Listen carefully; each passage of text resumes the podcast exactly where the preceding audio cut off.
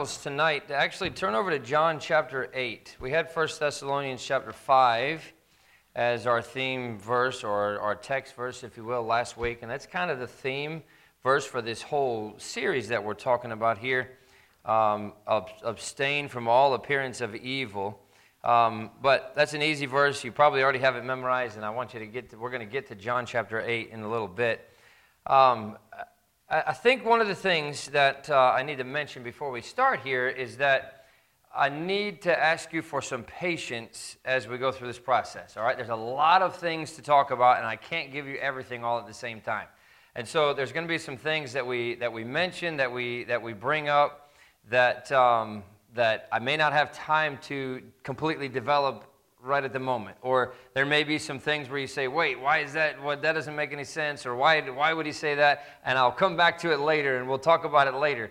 Um, just because I can't give you an eight week or whatever series in, in one night. And so, um, uh, patience as we go through these things will be helpful. Um, and, and just file some things away in your mind. Write some things down that, that may be a question that you have uh, for later that, that may end up being answered or it may not be answered, and you want to ask it. But um, uh, I, I, would encourage you to take some notes as we go through this as well. Um, I'm starting very broad, and then we're, we're, gonna, we're working our way down to being specific. But I'm starting very broadly because I want you to understand why we are arriving at the conclusions that we are arriving at. And of course, uh, tonight, and, and I'm, I'm going to jump ahead of myself just a little bit to, to tell you what we're going to talk about tonight. Tonight, we're going to be talking about defining and developing our convictions.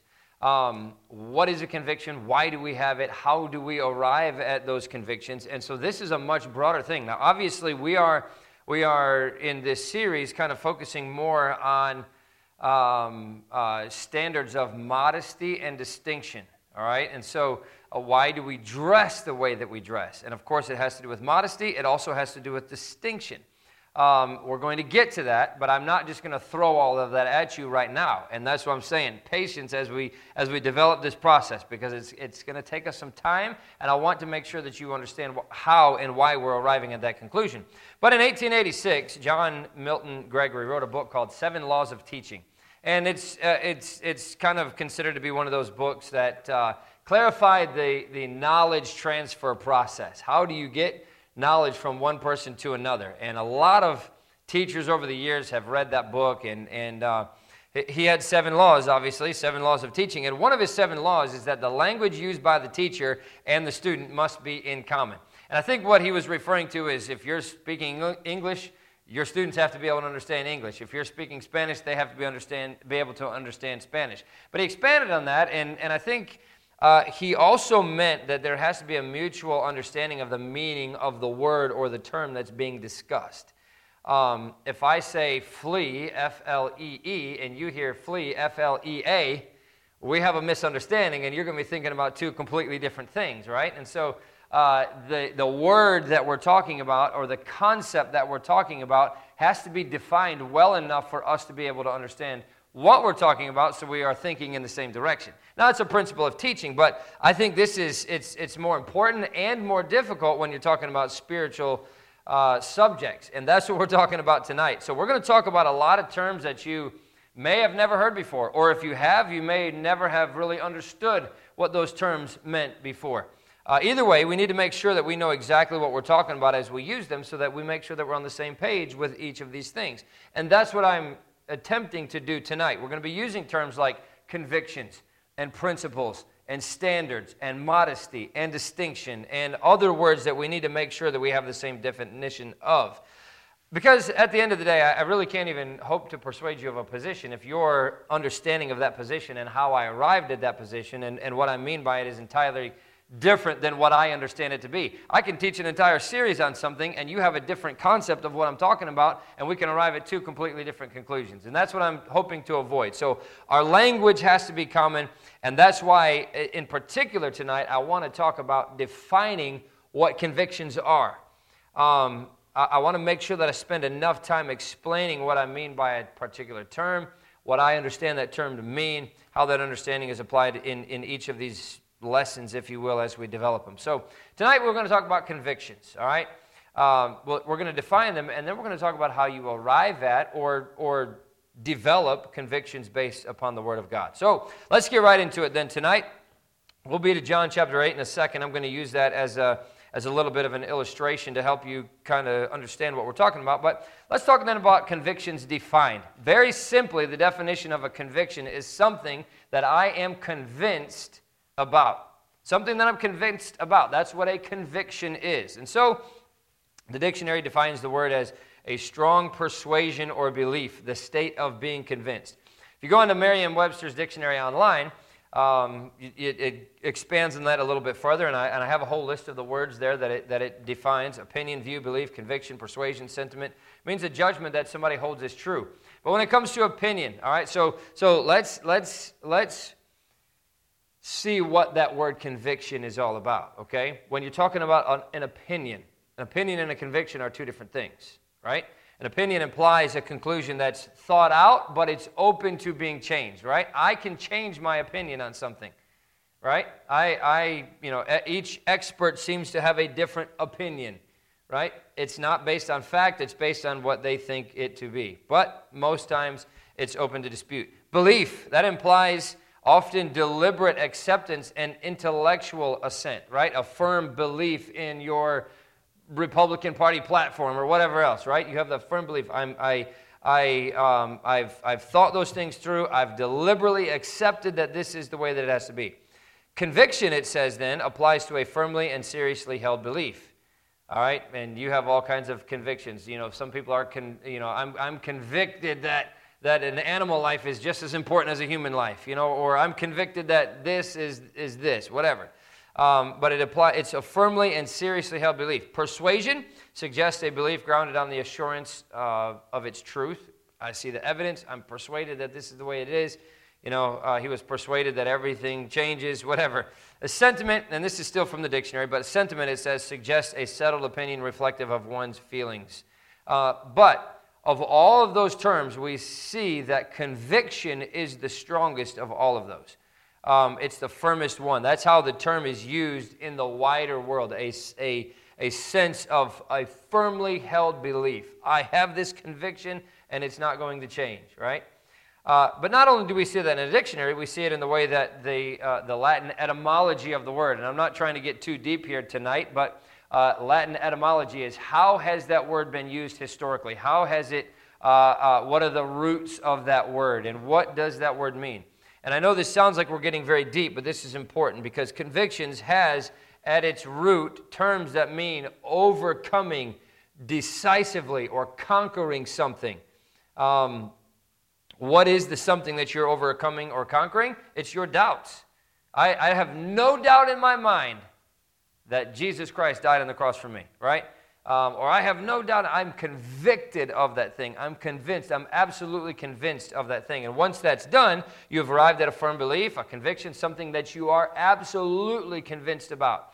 I've seen God do too many things in my life to, to have any question whether or not there is a God, right? I'm convinced beyond a reason, beyond any doubt that there is a God. It's a conviction, it's, it's a firmly held belief that I have. There's a, there's a clear similarity with the way that that word is used with a legal sense of the word. Um, you think about ju- the justice system. You know, um, a, um, a jury gets up and convicts a prisoner of guilt, right? They are convinced beyond a reasonable doubt, uh, or beyond, beyond any doubt, with, without, what am I trying to say here? They're, they're convinced, huh?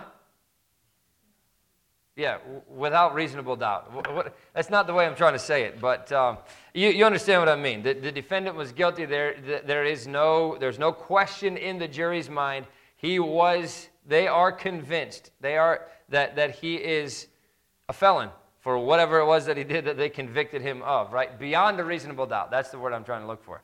Um, beyond any reasonable doubt. Uh, but a, a, person who has been convicted legally becomes a convict. They've been, they, they're labeled um, by a jury of their peers as absolutely convinced about their guilt. And it's that sense of the word that we see it used in the Bible. The Bible uses the word convicted, and we see it there in, in John chapter 8. In this case, it was not a jury that was condemning a, another person's guilt, but it's actually when that person becomes convinced of their, of their own guilt. And that's, that's what happens to me directly and very personally sometimes. And, and we talk about it this morning, even. Uh, I mention it in, in messages all the time. When the Holy, oh, the Holy Spirit persuades me that I'm wrong about something, right? We say that the Holy Spirit convicted me in my heart, that I needed to make that change, right? And, and we use that term often in preaching and in reference to coming forward to make things right with God during the invitation of the Holy Spirit has convicted you about something that needs to change. And in John chapter 8, we see that, that example. Let's just read the passage in verse number 2. And early in the morning, he came again to, into the temple, talking about Jesus. And all the people came unto him, and he sat down and taught them. And the scribes and Pharisees brought unto him a woman taken in adultery. When they had set her in the midst, they say unto him, Master, this woman was taken in adultery, in the very act. Now Moses in the law commanded us that such should be stoned, but what sayest thou? This they said, tempting him, that they might have to accuse him. But Jesus stooped down and with his finger wrote on the ground as though he heard them not. So when they continued asking him, he lifted up himself and said unto them, He that is without sin among you, let him first cast a stone at her. And again he stooped down and wrote on the ground. And they which heard it, being convicted by their own conscience, went out one by one, beginning at the eldest, even unto the last. And Jesus was left alone, and the woman standing in the midst. Now, this is the only English word, uh, English use of the word convicted in the entire King James Version.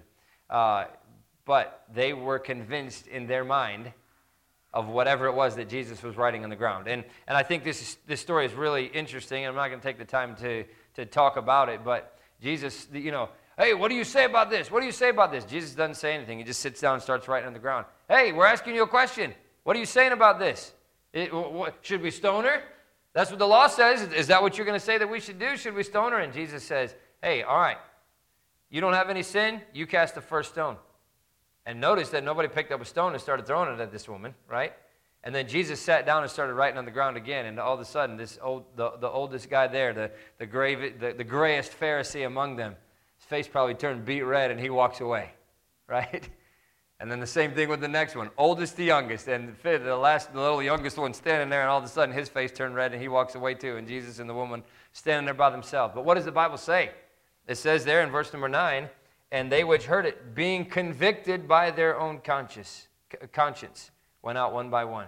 So that, that they were convinced of their guilt. They were convinced of whatever it was that Jesus was writing on the ground. But the root word in the original language is elegcho, and I have it there for you to see to see how it's spelled. But it's actually used 16 different times in the New Testament. And I think looking at it briefly is going to be helpful. Define, that word means reprove or expose, to be sternly admonished, likely using argument to convince or refute. It's translated in 16 other places in the Bible as rebuke, rebuked, tell fault, reprove, reproved, convince, convinced, and convinceth. One of the other uses is actually there in John chapter 8.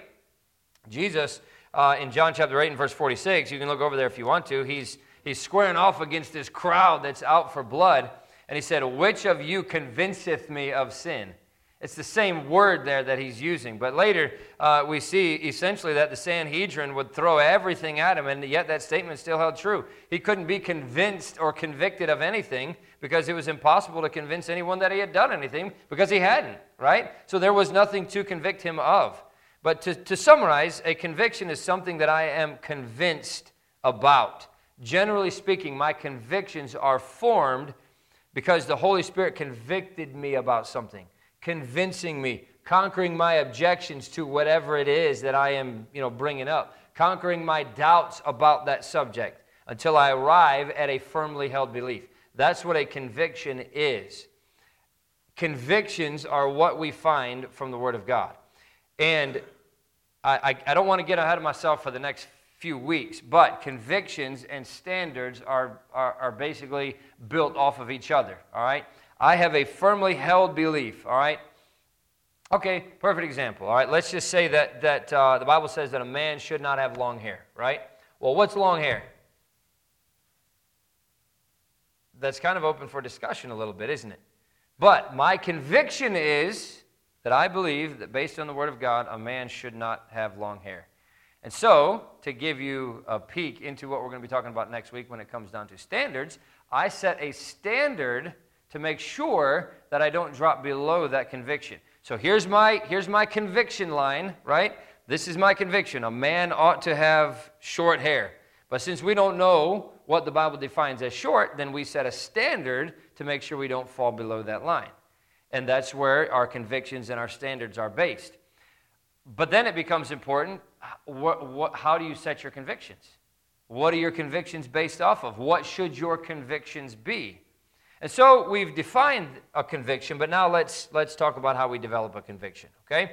Uh, when we're speaking of things that we're convinced about, we're speaking in the context of, of, of doctrine and practice. Okay, obviously you can be convicted about a, convinced about a lot of things. I'm convinced that you know there's corruption in government and all these kind of things. That's not what we're talking about tonight. Obviously, right? We're talking about this in a spiritual sense. We're talking about it when it comes to convictions based on uh, what we should do and should not do in our spiritual lives. And so, uh, what becomes important then is how you arrive at those things that you become convinced about, um, or that you can become convinced about. Uh, that's honestly how some people come to different conclusions about convictions and ultimately the standards that are based on those convictions. Uh, there, there's a few right and a few wrong ways to arrive at those convictions. And I think the first thing that we have to say is we have to admit that it, it is possible to, to hold strong convictions, to be absolutely convinced about something, and to build that sense of conviction on a shoddy foundation. Um, that's one of the reasons, philosophically speaking, if you will, that faith alone is not a good foundation for convictions. Oh, what, what are you saying? Uh, don't, don't, don't, uh, don't back out on me yet. Don't we base everything in our Christian life on faith? Well, absolutely we do, right? I've never seen God. I've never seen heaven. I've never seen the cross. I've never seen Jesus, but I believe in those things, right? But it's just a belief. I can't base a conviction off of belief. Try, try this. I believe strongly in this, which proves that I'm right. You believing strongly in that, does that prove that you're right? No, it doesn't prove that you're. I mean, you, you think you are, and you're convinced of that, right? Um, but you can put your faith in the wrong thing. You can put your faith, faith in the wrong person. You can put your faith in the wrong ideas. And the list could go on and on and on. Now, you're, you, you are to be commended for your strong convictions if those convictions have, have been arrived at correctly and are resting upon the right foundation. Now, Put that thought aside for a second, all right? Don't condemn me as a heretic. We're coming back to this. There, it has a lot to do with faith, all right? Uh, our, our, everything that we do is based on faith, essentially. But when it comes to convictions, if all you're basing that conviction on is faith, then it's not a very strong foundation. And we'll, hopefully you'll understand what I'm, what I'm talking about in a second. Let me give you an example. I, I would say that if you, if you arrive at the same conviction as everybody around you, then you're almost certainly deficient. And what I mean by that is this peer, peer pressure can have some minor good points to it, right? Um, but on a whole, it's almost always a, a, failure at helping you to build a solid life. Uh, if you think and feel and see and believe what everybody else around you is thinking and seeing and feeling and believing, then what's going to happen is your critical thinking skills are very weak at, at best. But if, you if, you if your current environment is spiritually oriented and everybody around you is doing these things and doing right and, and you're just doing it because everybody else around you is doing it, then when, for whatever reason, that environment changes and everybody around you stops doing right, then you're not going to be doing right anymore. You're, you're, you're not basing it on a, on a right foundation. You're basing it on peer pressure. You're basing it on what everybody else around you is doing. You're just a conforming Christian. And when your environment shifts for the worse, so will your life. Why? It's because you borrowed your convictions from your friends and your peers. And honestly, that's what I see as a huge problem um, amongst kids who grow up in good churches. They grow up in churches with solid convictions and good standards, and, and they do it because everybody else around them is doing it. Um, everybody at the church is doing. But as soon as somebody questions them on why they do it, uh, and as soon as they're no longer living in the environment where it's done, they, they instantly drop those convictions, which by definition means you never had that conviction in the first place, right? It's not a conviction if you're not so absolutely convinced about it that when you're no longer pressured into doing it, you don't still do it, right? If you're absolutely convinced that something is the truth, then it doesn't matter if you're the only one that's still doing it, you are going to be convinced of that truth.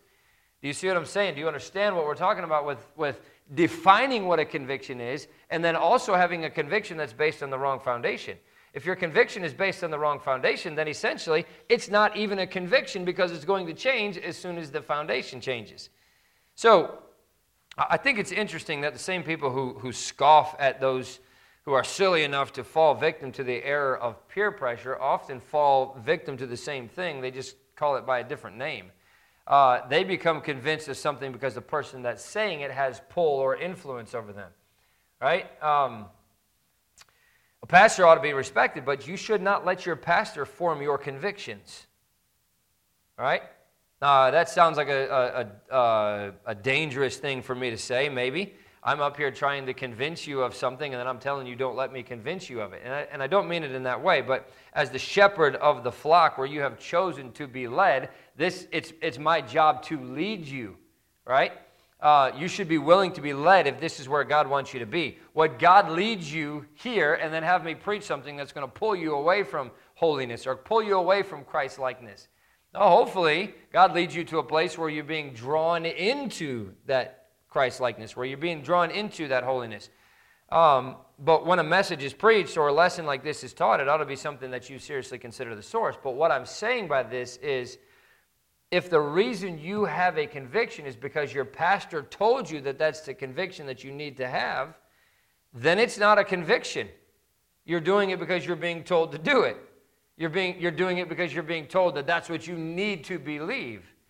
Um, you've arrived at that conclusion for the wrong reason. And as soon as, for whatever reason, I'm not, I'm not your pastor anymore, uh, you're going to go and believe in, you're not going to go and believe in that conviction because it was never yours in the first place. So if you have that conviction because I told you you need to have it, then by definition, it's not a conviction. It's not something that you're absolutely convinced of. Uh, same thing is true. You know, an expert ought to be consulted, but you should never let his word alone be what, you know, bring you to the point of being convinced, or a group of experts for that matter. If COVID taught us anything, it taught us that, right? Uh, everybody's the experts telling us everything we need to know about COVID, and I, they were wrong on all of it, right? Um, but you need to be in the Word of God. You need to be following up with what's being taught to make sure that you're not just being convinced by my words, but you're being convinced by the Holy Spirit. And that's why, you know, uh, honestly, that's why I've said from the beginning, and probably will say it many more times. It's my job is is not to convince you of these things that we're talking about. My job is to present what I see in the Bible and let the Holy Spirit do the convincing right? Because if the Holy Spirit is the one that convicts you of these things, and the Holy Spirit is the one that changes your heart, and the Holy Spirit is the one that changes your mind, then it doesn't matter if I'm your pastor or any or somebody else is your pastor, you're going to have those convictions because you are absolutely convinced of them from the Word of God and by the Holy Spirit, not by somebody who told you that those are the convictions that you need to have. And so uh, it's going to last a whole lot longer and it's going to have a much greater effect that way. But there's a ditch on the other side of that road, too.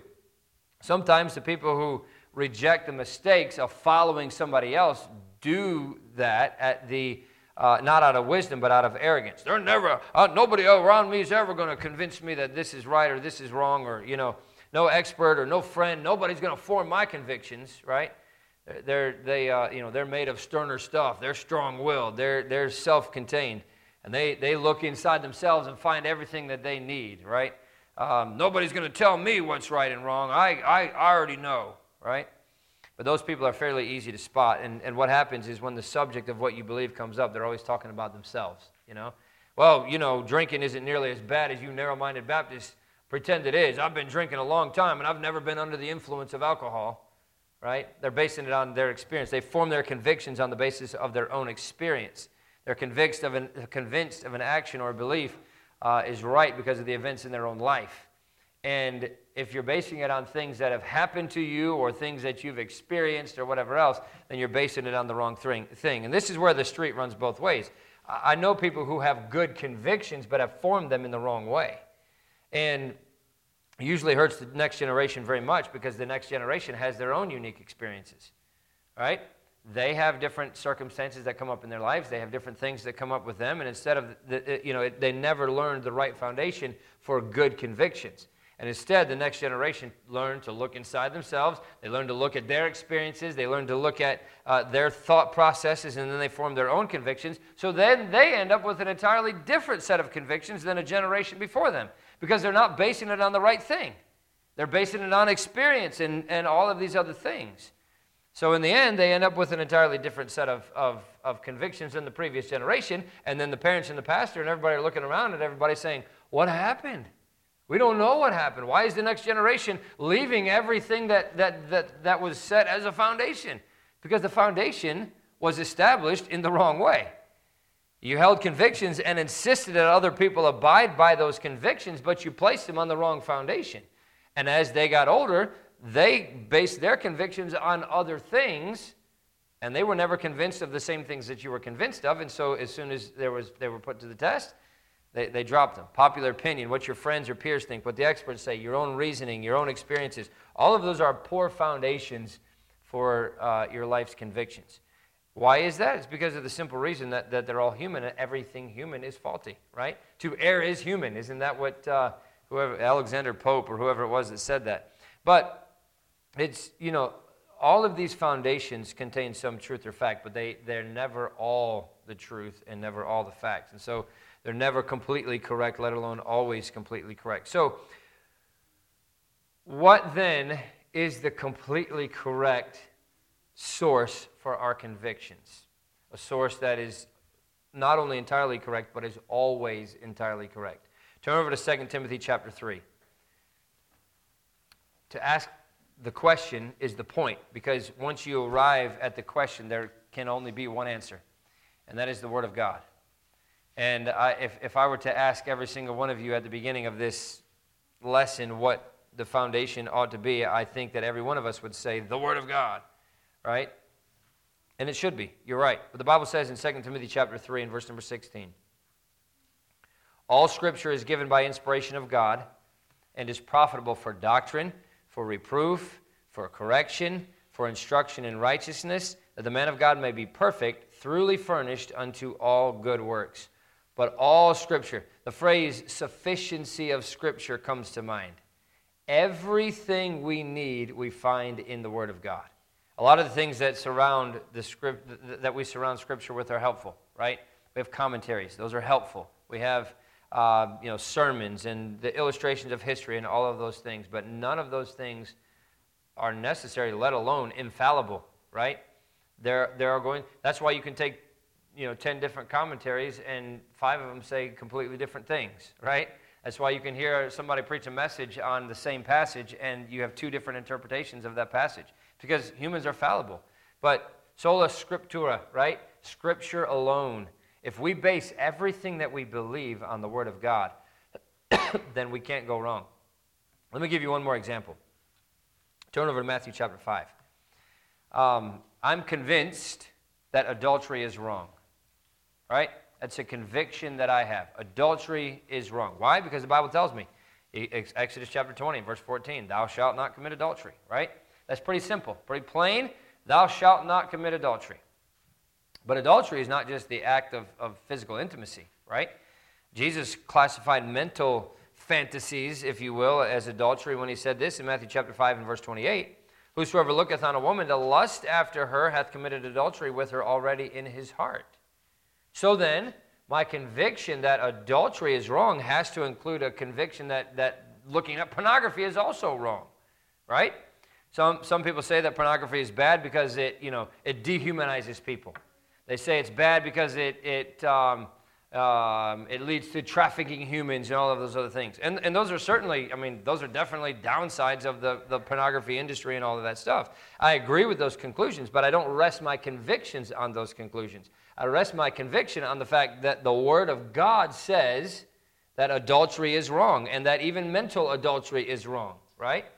There's a lot of other reasons why we would do this or not do this, but those reasons, even though they might be good reasons, are not a good foundation for where I base my conviction, right? My conviction has to be based on the Word of God. Let's just say that there was no downside to it anywhere. Right? Let's say that there was no trafficking and there was no dehumanization and all of that kind of stuff.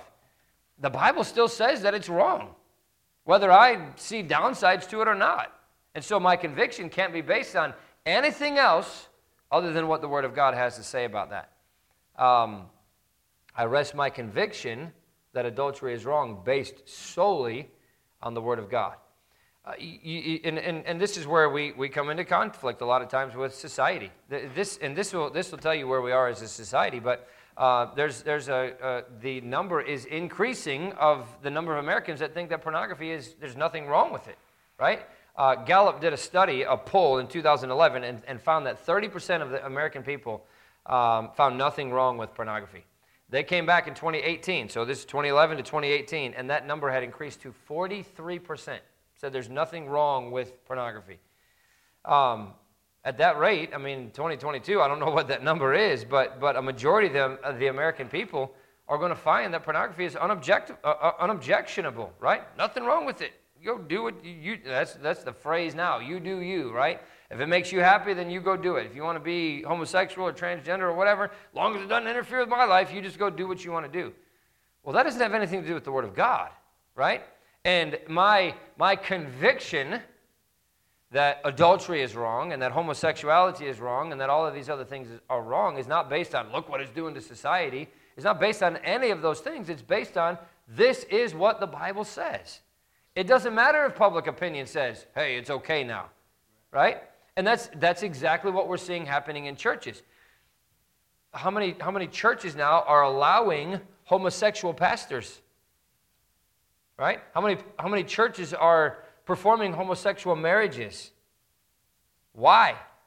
Is it a conviction that it's right or wrong based on the Word of God? No, it's a conviction based on what society says. And that's not a conviction because you, by definition, you're not absolutely convinced of it, number one. And number two, you're basing it on what everybody else says is acceptable, not what the Word of God says is acceptable or not acceptable. Right?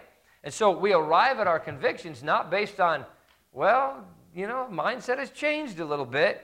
Times have changed a little bit. Things aren't the same way that they used to be 50 years ago, right? We don't base our convictions on that. We base it on what the Word of God says.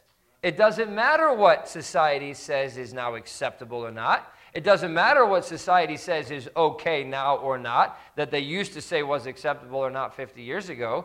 It matters what the Word of God says. And I can promise you one thing the Word of God is never going to change. So it doesn't matter what society said 50 years ago. The Word of God says the same thing that it said 50 years ago, and that did not change.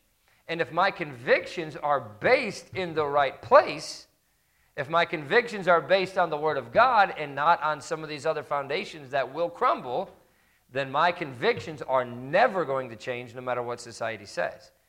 Do you understand where we're coming from with that? So convictions are something that does not matter what happens 20 years from now. They're never going to change because the Holy Spirit convinced me of that thing. Now, that's where we open a small can of worms to address later. But if the Bible alone is the source of our convictions, then it becomes ultimately important that we're using the right Bible. Because if we start with the wrong source, we're going we're going to end up with the wrong conclusion. Right? it becomes ultimately important that we read the Bible. We can't use ignorance as an excuse for our lack of understanding. We can't use ignorance as our excuse for a lack of knowledge. Becomes absolutely necessary to study the Word of God so we can understand the principles and we can understand the convictions that we ought to have based on the Word of God. It becomes important to be in church that holds, the, that, that holds to the Word of God without political correctness or influenced by culture as the ultimate standard. And on and on we could go. So the, the, the convictions that we arrive at based on the Word of God are extremely important because they are going to determine what we hold as our standard for the rest of our life in faith and in practice. And that's how we arrive at our standards. And so our convictions have to be set based on the Word of God, which we're going to begin to address next week. Convictions are the stuff of a solid life. Without, without convictions, essentially, you're going to have a bunch of people that are running around as spineless as a jellyfish and not standing up for anything. And that's why we have churches in America that are not standing for anything. And as soon as, I mean, look, we, we, we, we've seen it very, very clearly in the last five years, right? All of these things that are changing politically. And honestly, I, you know, I'm just being blunt that the Black Lives Matter uh, crowd had a lot to do with, um, you know, the, the whole mindset of, of the gospel changing within churches, right? The gospel didn't change. People's minds changed. People's ideas changed. Their foundations changed. Why? Because they did not have convictions. They were convinced of something somehow, but it was not, some, it was not a firmly held belief, right? It was not something that, I don't care what the world does, we're not changing. They changed, which means they didn't have those convictions in the first place, right? And that's what I'm saying. A conviction is something that once the Holy Spirit convicts you of that thing, once the Holy Spirit convinces you of that thing, it's not going to change unless the Holy Spirit comes back and says, hey, you were wrong on that. But if the Holy Spirit did it in the first place, the Holy Spirit's not going to come back and say you were wrong. So essentially, the convictions that you arrive at, if they're based on the Word of God and if they have the right foundation, they should never change for the rest of your life. And then we take those convictions and we base our standards on those convictions. And that's what we're going to talk about when we, when we get back together next week. But turn over to Romans chapter 4. We're done. It's not enough to have some and to hold them strongly, they have to be arrived at correctly. And so it has to be built on the right foundation. I think, I think Paul said it best 2,000 years ago, Romans chapter 4.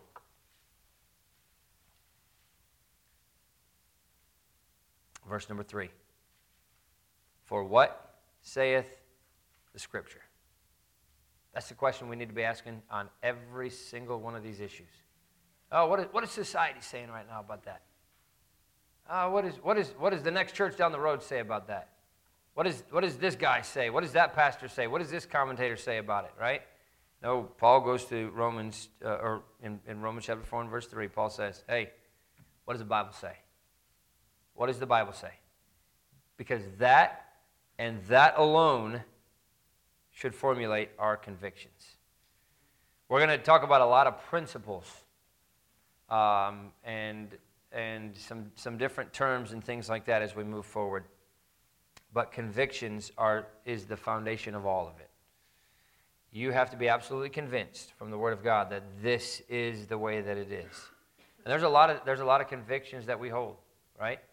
But every single one of our convictions cannot be based on what other people are doing, cannot be based on what has changed in the last 20 years, can't be based on anything else other than the Word of God.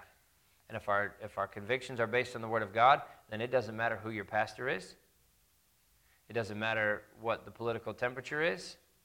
It doesn't matter how much the churches in America change. You won't. Because the Word of God is not going to change. And if your convictions are based on that, then they'll stay the same forever. And that's where we need to, that's, that's what we need to have as our focus when it comes to our convictions. I hope that this is, this, this is block one, okay? This is step one, and we're going to be building some more steps off of these. So if you're not 100% understanding exactly what we're talking about, keep coming on Sunday nights. We'll keep talking about it. It's like the, the, the teachers in the, in the classes, right? Um, I, I just remember this growing up in, in Sunday school or wherever else. You know, I'm going to be there every week, right? There's no, I didn't have a choice. I'm going to be at church. And the teacher said, and the next thing that happened in the story was come back next week and find out. I'm like, I'm going to be here next week. Just tell me what happens, right?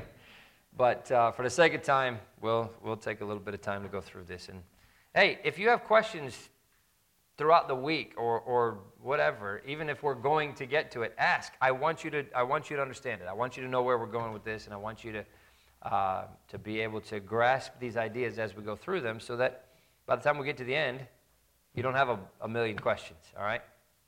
But let's pray, and then uh, we'll, we'll sing our song. We'll be dismissed tonight. Father, we love you. Give me thank you so much for your goodness to us. I thank you for uh, an opportunity that we have. I, I pray that you would give wisdom as we go through this just to help us understand it.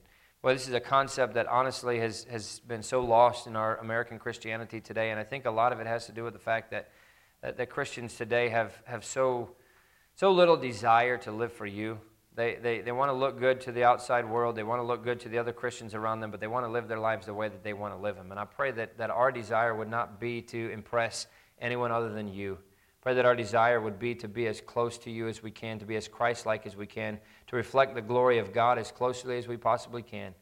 And God, that you'd give us understanding, that you give us wisdom as we look into your word, as we go through this, and that we'd arrive at the same conclusions, that we'd arrive at the fact that you want us to be Christians inside and outside every single day of our lives so that you can use us for your glory. I pray that you'd give us a church full of people that can really be used for your glory to reach this community for Jesus Christ. Thank you for all that you do for us in Jesus' name. Amen.